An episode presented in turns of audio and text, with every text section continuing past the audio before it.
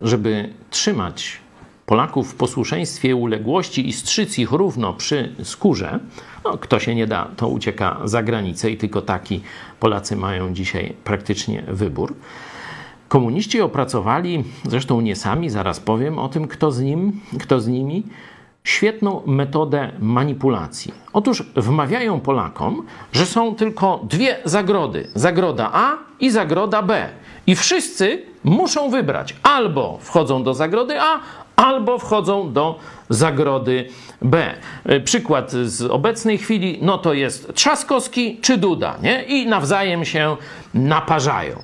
Tylko, że problem, że ci, którzy nas wpychają w te wybory między A i B, że rzekomo jeden jest dobry, drugi jest zły, jedno jest czarne, drugie jest białe, w rzeczywistości wiedzą, że oba te wybory są czarne, że oba te wybory są złe, czyli korzystne dla naszych okupantów, oprawców czy tych, którzy nas strzygą.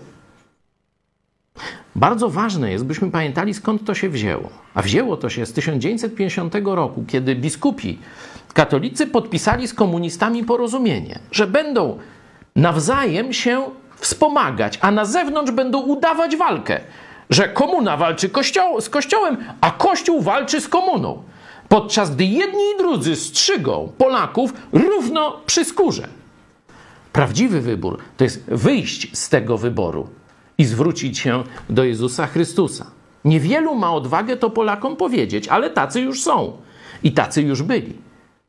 Pokażę Wam zdanie jednego z ważniejszych katolickich filozofów, który właśnie odkrył tę metodę manipulacji i tak ją opisał.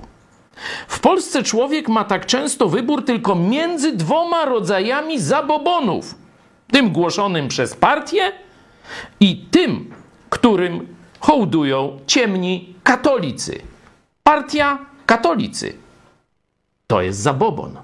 Jezus to jest prawda i prawdziwy wybór.